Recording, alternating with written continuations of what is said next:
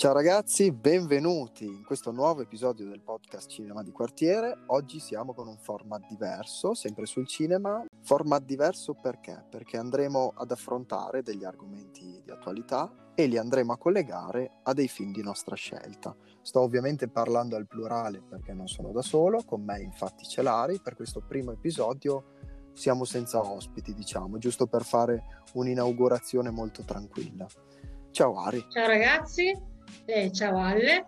Eh, sì, esattamente come diceva Alle, eh, iniziamo questo nuovo format di attualità legata al cinema portando alla luce e cercando di fare chiarezza su alcuni argomenti che salteranno fuori. Eh, è un modo per eh, voi di ascoltare qualcosa di nuovo anche e per eh, avere dei consigli un po' diversi eh, su quello che sono dei film o potranno essere anche non solo film. Alcune volte ci accompagneranno altre, altri ospiti, eh, alcune volte no, adesso vedremo un pochino a seconda degli argomenti, dell'attualità che affronteremo. Ragazzi, ovviamente, insomma, metto un attimo le mani avanti. Non siamo giornalisti, non siamo professionisti, facciamo del nostro meglio per cercare di tenervi un po' informati su quello che succede nel mondo. Se magari insomma vi fidate un po' poco dei telegiornali o alcune notizie non ne sentite parlare bene alla radio, potete venire ad ascoltarle da noi, ovviamente anche da Breaking Italy, lui fa sicuramente il lavoro meglio di noi. Altra cosa che volevo dire, mi è arrivato qualche messaggio che chiedeva se avremmo soppresso l'altro formato sempre del cinema. No, questa è solamente un'alternativa che tireremo fuori mano a mano a seconda delle tematiche ovviamente di attualità che riteniamo interessanti e di cui vogliamo parlare. Sì, esatto, concordo con Alle su tutto quello che ha detto. Eh, non siamo giornalisti, però insomma ci siamo informati un po' anche per riuscire a portarvi a voi un pochino in modo più chiaro quello che sono i fatti eh, in maniera più, fra virgolette, neutrale possibile, mh, mm, per darvi la possibilità di, di, vederla con uno spirito un pochino più critico, eh, un pochino più illuminato eh, su quello che succede. Però, esatto, da, io da educatrice e, e Alle da futuro economista, quindi con una voce, capitolo anche abbastanza importante in realtà. Eh? quanti onori, quanti onori. Futuro economista, diciamo frequentatore del centro bene. Va bene.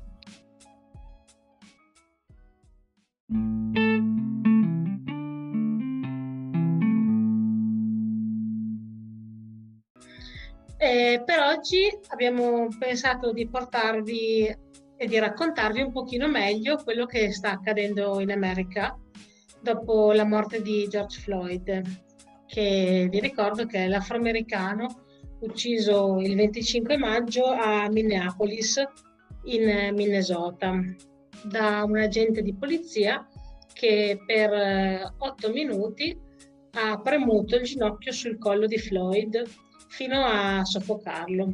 Il filmato che ha ritratto questa violenza ha mostrato anche l'indifferenza di cui è stato vittima, perché nonostante i gridi di aiuto, il famoso I can breathe, non riesco a respirare, i tre colleghi del poliziotto non hanno fatto nulla per fermarlo.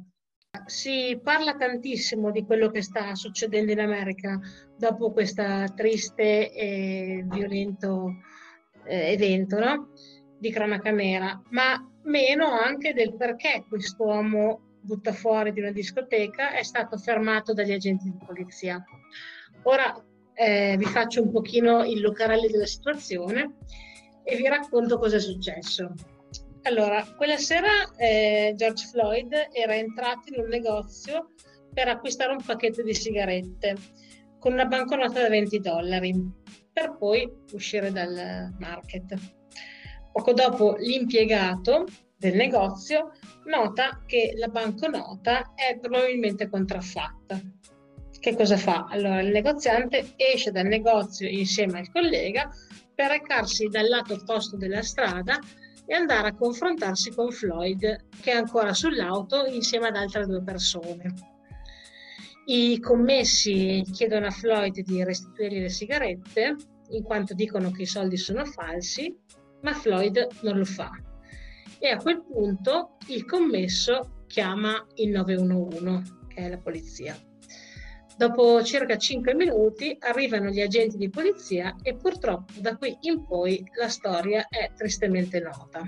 E appena dopo la morte di Floyd sono scoppiate proteste prima in Minnesota e poi in tutta l'America che sono sfociate anche in rivolte violente tra la comunità afroamericana e non solo e la polizia e i militari. Eh, la vicenda di, di Floyd ha portato ancora una volta alla luce le tematiche del razzismo, degli abusi di potere, della disumanizzazione, quanto il poliziotto che schiaccia il collo a Floyd è diventato un simbolo di una negata umanità ai neri americani. Purtroppo ciclicamente vengono messe sotto i riflettori queste violenze perché quella di Floyd non è ovviamente il primo atto di violenza di cronaca nera degli ultimi anni e anche ovviamente degli anni precedenti. Se si pensa che perfino alcuni generi musicali, tipo il rap o il blues, il jazz, sono icone e nascono dalle ingiustizie della prevaricazione bianca. E vi do alcuni numeri molto scioccanti che vi fanno capire meglio come mai un episodio come questo ha fatto esplodere un caso di così ampia portata e con così tanta rabbia. Negli USA i neri sono incarcerati con una percentuale 5 volte superiore a quella dei bianchi. L'88% delle persone fermate dalla polizia sono neri i neri hanno il doppio di possibilità di rimanere disoccupati rispetto ai bianchi e in questo periodo di emergenza Covid i neri morti per il virus sono tre volte i bianchi. A fronte di questi dati, eh, forse si può intuire meglio anche il tasso di rabbia e frustrazione della popolazione afroamericana. Gli atti di rivolta in America sono stati gestiti dal governo Trump in maniera deleteria e la sua gestione ha buttato benzina sul fuoco in quanto ciò che ha fatto è stato eh, intervenire con l'esercito per sedare le proteste e barricarsi in un luogo segreto quasi come fosse un cattivo da telefilm, lontano dai riflettori, senza commentare e tantomeno aprire un dialogo su quelle che sono le richieste e le domande del popolo americano. Il pugno duro di Trump, nonostante anche la maggioranza di proteste pacifiche, è stato criticato aspramente da tantissimi governatori americani, tra cui quello di New York, dell'Illinois, della California e perfino il ministro della difesa ha preso le distanze dalla decisione di Trump. Sono varie invece le manifestazioni di solidarietà anche alla luce della violenza messa in campo da Trump, da politici, dallo sport e da vari ambienti. Per esempio nei giorni scorsi molti giocatori dell'NBA hanno preso parte, organizzato manifestazioni e comizi e sono stati portatori di messaggi contro il sistema repressivo americano al grido di Black Lives Matter, eh, che vuol dire le vite dei neri contano, che è uno slogan di un movimento politico nato nel 2013 dopo l'uccisione di un altro afroamericano. Tutto quello che sta accadendo, diciamo ora in America, è eh, da relazionare anche al tono politico di questo periodo e l'episodio di violenza ai danni di un afroamericano sta trasformando la politica con effetti che già si iniziano a vedere. Ricordiamoci che tra cinque mesi l'America andrà a votare e ciò che succederà in questo periodo e gli equilibri politici che si stanno creando influenzeranno sicuramente in modo profondo le elezioni americane. E la domanda che mi pongo io e che ci si pone, soprattutto gli americani, sarà, eh, in questo scenario Trump è spacciato? A mio parere può avere ancora qualche possibilità, nel senso è che più le proteste sono violente e ci sarà caos e saccheggi, e più queste saranno anche evidenziate dai mass media, più Trump sarà quello che verrà indicato come colui che è stato in grado di ristabilire l'ordine. E invece davanti a proteste pacifiche si parlerà della sua gestione della pandemia, della disoccupazione, degli ammortizzatori fiscali e quindi per lui sarà molto difficile venire rieletto. Per ora, infatti, la parte repubblicana del paese eh, gli sta in qualche modo girando le spalle. Questo difficile periodo di crisi ha sottolineato quanti in America non riescono a respirare, parafrasando la frase di Floyd, schiacciati anche dal peso delle ingiustizie, dei mercati e della regressione economica. Per capire un pochino meglio le parti politiche americane, lascio spazio al mio compare di podcast che vi potrà spiegare meglio chi sono i repubblicani, vi farà un breve excursus politico. Qui alle in diretta da Washington DC, mi sentite? Sentiamo, forte e chiaro.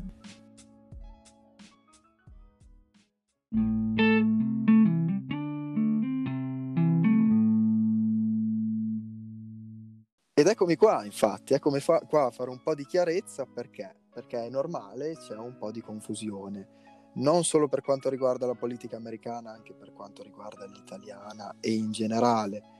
Ci sono partiti di destra che sembrano di sinistra e di sinistra che sembrano di destra. Insomma, prima di tutto, prima di fiondarci sulla situazione americana, cerchiamo un po' di capire chi è di sinistra, da che parte si schiera, chi è di destra, da che parte si schiera Ovviamente la nascita, eh, torniamo nel Settecento, ma di, di, asciugarvi così tanto non ne ho voglia, quindi tagliamo un po' e diciamo semplicemente che chi è di sinistra tendenzialmente crede che i soggetti debbano avere uguale dignità, che le diseguaglianze debbano essere ridotte. Mentre chi è di destra diciamo che prende un po' atto che queste diseguaglianze esistono, che ci sono e che non, vanno, non vadano per forza tagliate ma si possano anche cavalcare, no? Quindi, tradotto un po' in maniera più umana, diciamo che chi è di sinistra cerca di fare gli interessi delle classi un po' più deboli, chi è di destra cerca invece di favorire in particolare eh, le classi più agiate e i gruppi industriali. Ora, spostiamoci in America. Ci spostiamo in America con due partiti, il Partito Democratico e il Partito Repubblicano democratici a sinistra, repubblicani a destra. Ora, in realtà le idee sotto sono qualcuna di più. Ci sono i conservatori che comunque stanno nei repubblicani, ci sono i, lebo- i liberali che stanno nei democratici, ci sono i libertariani, ap- apriamo un piccolo spazio su questi perché comunque si stima che siano tra il 15% e il 20% dei votanti che semplicemente sostengano che ci debba essere poco intervento dello Stato in tutte quelle che sono le libertà dell'individuo, quindi che debba essere lasciata molta libertà all'individuo di decidere e, e che lo Stato si intrometta poco negli affari suoi. Ma a parte questa piccola parentesi, noi insomma guardiamo gli ideali un po' più grossi. Quindi, repubblicani. Che cosa vogliono i repubblicani? È molto semplice, i repubblicani, come abbiamo detto, sono di destra e si mettono dalle parti delle imprese. Vogliono un libero mercato, vogliono opportunità per tutti, sostengono no? l'uomo che diventa imprenditore di se stesso, vogliono tasse molto basse e questo ovviamente è sempre un must quando si va in politica, abbassare le tasse piace a tutti.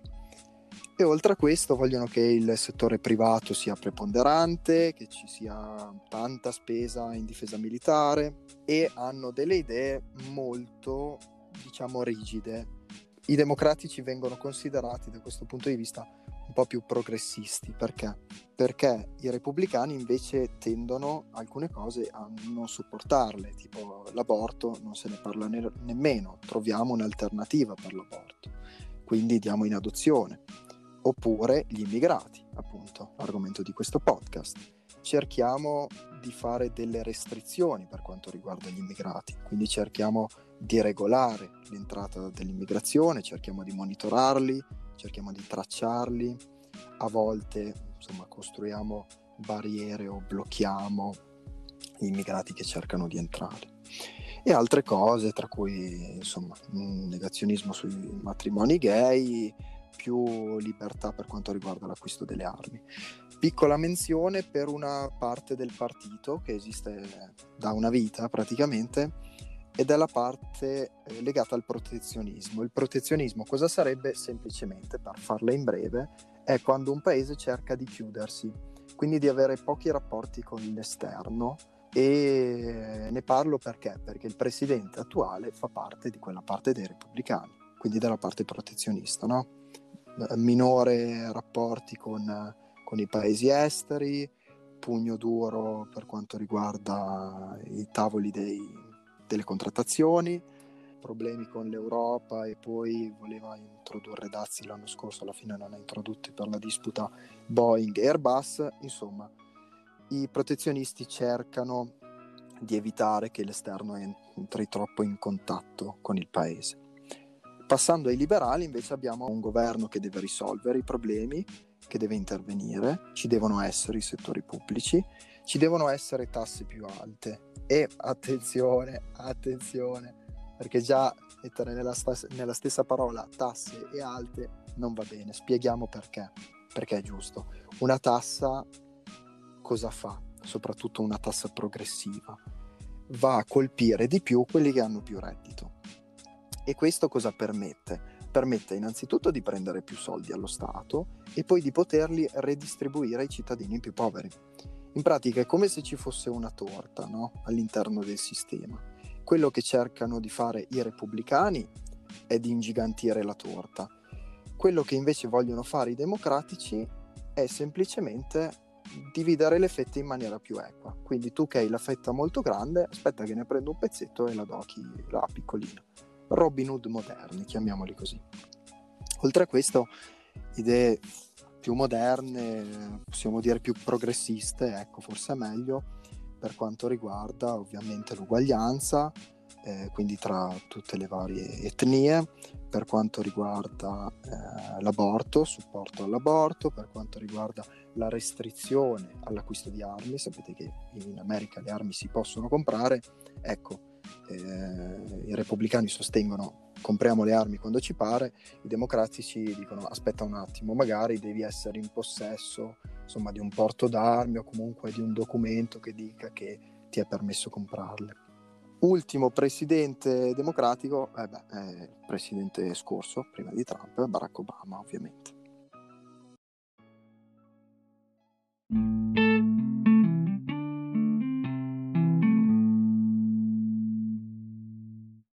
Ragazzi, come avete visto, le differenze vi sono state presentate e sono nette, no? Il bianco e il nero. Ovviamente io vi ho detto gli ideali generici del partito. Dopodiché starà alla persona che viene rappresentato, che crede in quegli ideali, decidere se approcciarsi a tutti oppure no. E a proposito di questo parliamo di un attore, e non solo, anche regista, che è colui che ha diretto il film che vi presento oggi, che è Gran Torino. Gran Torino, diretto e interpretato da Clint Eastwood. Clint Eastwood è da sempre un repubblicano, sostenitore aperto di Eisenhower, sostenitore apertamente di Nixon, sostenitore apertamente di Reagan, non troppo apertamente di Trump, non si è capito bene chi abbia votato, però è da sempre stato un repubblicano. È sempre stato un repubblicano, però con alcune idee dalla parte dei democratici. Ad esempio, nonostante lui sia un po' riconosciuto nella cultura di massa come l'uomo forte che non si piega mai, e probabilmente un po' lo è anche lui nella vita reale, eh, vorrebbe più regolamentazioni per quanto riguarda il possesso di armi ed è favorevole ad esempio ai matrimoni LGBT. Mi ricordo una, una frase di, per quanto riguarda la sua opinione sui matrimoni LGBT che diceva non me ne frega niente della santità, date a tutti la possibilità di ottenere ciò che vogliono. Detto questo, parliamo un attimo di Gran Torino. Gran Torino, fin del 2008, come ho detto, diretto e interpretato da Clint Eastwood. E di cosa parla e perché c'entra col razzismo? E beh, parla di, del nostro protagonista, Walt Kowalski, che dal nome mi ricorda sempre Mike Wasowski, quello di Monster Co. Operaio della Ford, sangue polacco, veterano della guerra in Corea, si ritrova in questo quartiere formato da persone di nazionalità differente. In particolare vi è una comunità che si è insidiata attorno a lui, che è quella del, dell'etnia degli Hmong, che vengono principalmente dal sud-est asiatico. Lui è un personaggio molto molto duro, ci se ne accorge subito dall'inizio del film, non solo per quanto riguarda gli stranieri, ma anche con la sua famiglia. Ha due figli, è convinto che i suoi figli siano delle pappamolli e in particolare sembra che ce l'abbia un pochino col figlio Mitch che sembra gli stia vicino e lo soccorra semplicemente per entrare in possesso dei suoi beni. Allora, cosa succede? Mm, lungo il corso della storia, semplicemente uno dei suoi vicini, un ragazzo di nome Tao, entra in contatto con una gang criminale. Una gang criminale che, come rito di iniziazione, lo diciamo spinge a rubare la macchina di, di Kowalski. La macchina che è una Ford Gran Torino, una macchina bellissima a cui lui tiene veramente tanto tanto tanto, solo che questo Tao è un bravo ragazzo, non ce la fa, inoltre viene scoperto dal nostro protagonista, da Clint, che gli punta un fucile in faccia e lui praticamente se ne scappa. E però cosa succede? Succede che Tao viene aggredito dai ragazzi della banda. Questi ragazzi fanno l'errore di entrare nei confini, nel giardino della casa di Walt e lui semplicemente prende il fucile, lo punta in faccia a uno di loro e gli dice di andarsene, altrimenti gli fa esplodere le cervelle. Loro se ne fanno e da allora lui diventa una specie di eroe nel quartiere. Tutta la comunità degli Hmong inizia a vederlo come il loro salvatore, no? come la figura maschile che ha difeso quella famiglia. La vicenda si evolverà, lui succederà in un altro episodio che aiuterà la sorella di Tao, una ragazzina di nome Sue, e ben presto si accorgerà che quella comunità così differente ha forse più in comune con lui di quanto lui abbia con la sua famiglia, con la sua reale famiglia, con i suoi figli. E soprattutto inizierà piano piano a credere sempre di più nel ragazzo. Film che fa riflettere sicuramente per l'evoluzione del protagonista che mm, Eastwood interpreta secondo me alla perfezione. Sembra essere davvero lui e qualche dubbio ogni tanto ti viene, conoscendolo anche nella vita reale. Adesso non che io ci esca a cena, però conoscendo le azioni e le dichiarazioni che ogni tanto butta fuori, potrebbe essere un mezzo Eastwood il protagonista.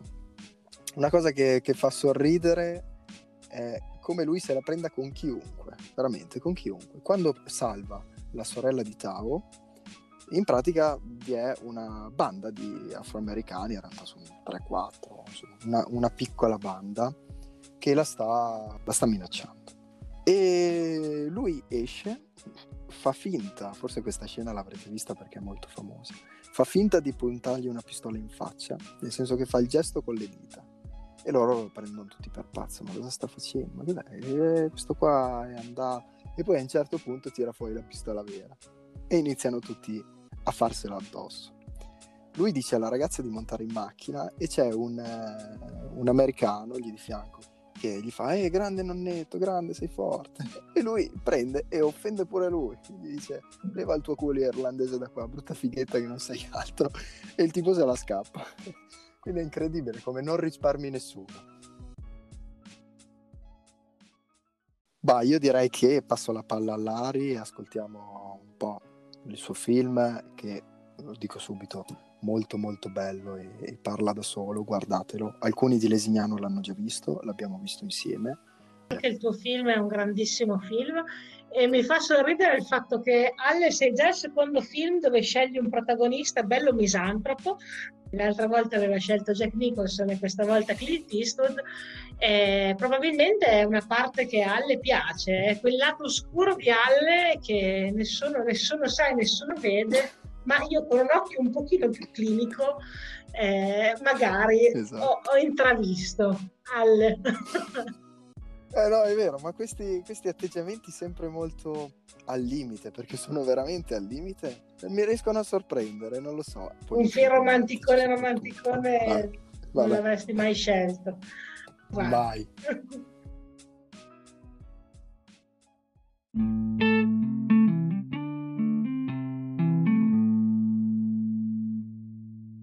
Allora, ragazzi, io invece il film che vi consiglio per potersi avvicinare un pochino all'argomento di cui abbiamo parlato fino adesso è un film che, eh, nonostante i suoi vent'anni suonati, perché è del 98, eh, ci può dire ancora tanto riguardo all'attualità. Il film in questione è American History X, diretto da Tony Kay, inglese, quindi in realtà lui non è americano per niente, tant'è che infatti racconta di razzismo mh, mm, parlando un pochino con una sfumatura più um, appunto inglese. E il protagonista è un Edward Norton che è stato candidato uh, per questo film al premio Oscar. È un film che parla di neonazisti, di supremazia bianca e ovviamente di razzismo e di violenza.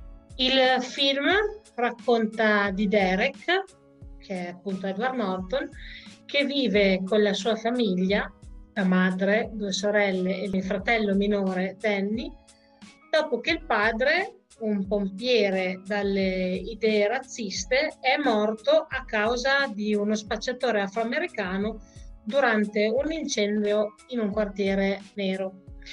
Eh, Derek è un naziskin e appartiene al gruppo Skin 88 a capo del quale c'è il proprietario di una casa editrice che promuove libri e musica di stampo neonazista ed è il mentore di Derek. Un giorno Derek uccide due ragazzi afroamericani che tentano di rubargli la macchina anche qua non ci siamo messi d'accordo, ma c'è sempre qualcuno che ruba le macchine. Ma cacchio, ma è vero, ma sai che non ci avevo pensato. È vero, è vero.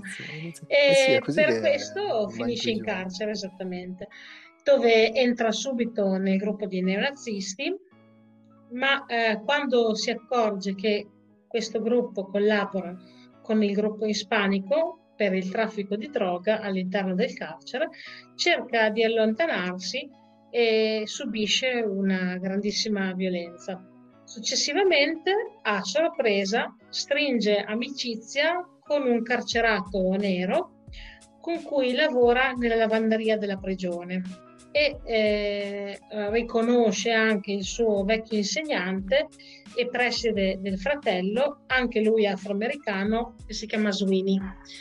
Lo informa che Danny a scuola Danny è il fratello di Derek, a scuola sta percorrendo lo stesso suo percorso di odio razziale all'interno del gruppo neonazista e gli dice che quando il professore di storia ebreo gli ha assegnato una tesina, lui ha portato un elaborato di elogio al Mein Kampf trascorsi tre anni eh, Derek esce dal carcere profondamente cambiato grazie a tutte queste amicizie, queste persone che lo hanno aiutato all'interno delle carceri e tenta di salvare il fratello dai suoi stessi errori e dalla folle ideologia.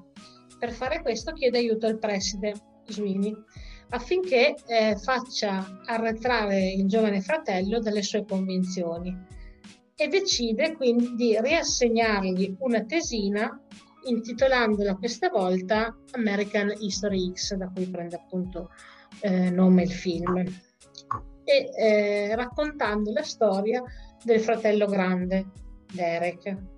Quest'ultimo, con questo pretesto, cerca così di far vedere al fratello i suoi nuovi ideali, rinnovati, cresciuti, perché ha avuto questo passaggio in carcere tenta di farglieli apprezzare, ma eh, questa sarà un'impresa difficile in quanto Derek, il fratello che è stato in carcere, appunto, è considerato un eroe dalla comunità di estrema destra che si aspetta eh, riprenda l'attivismo di un tempo e quindi insomma passerà dei, forse, forse, dei brutti momenti vedrete poi voi come andrà avanti il film. Eh, la storia um, da cui ho preso il film è una storia vera basata su fatti realmente accaduti ed è eh, soprattutto la vicenda di uno skinhead esponente del, mov- del movimento eh, suprematista bianco degli anni 70-80.